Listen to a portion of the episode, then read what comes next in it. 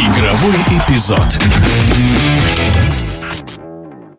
Суперкубок России состоится еще не скоро, но уже сейчас футбольная общественность ждет этот поединок с нетерпением. Сразятся в нем чемпион и вице-чемпион страны. Битва между «Зенитом» и ЦСКА пройдет в Казани 15 июля. Армейцы недавно завоевали свой восьмой кубок страны в истории и готовы к новым достижениям и борьбе за золото в предстоящем сезоне, уверен бывший нападающий сборной России Дмитрий Булыкин. В матче за Суперкубок нету явного фаворита. Ну, может быть, чуть-чуть «Зенит» будет э, являться фаворитом на бумаге. Но это две абсолютно одинаковые команды, которые умеют выигрывать, которые показали хороший футбол и вполне могут выиграть э, Суперкубок. Поэтому борьба нас ждет нешуточная.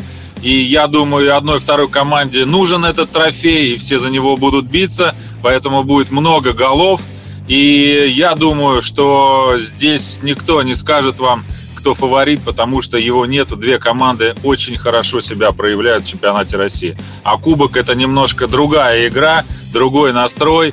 И всего лишь э, из одного матча все складывается, и нужно хорошо сыграть. ЦСКА очень успешно провели этот сезон, и кубок выиграли, и серебряные медали.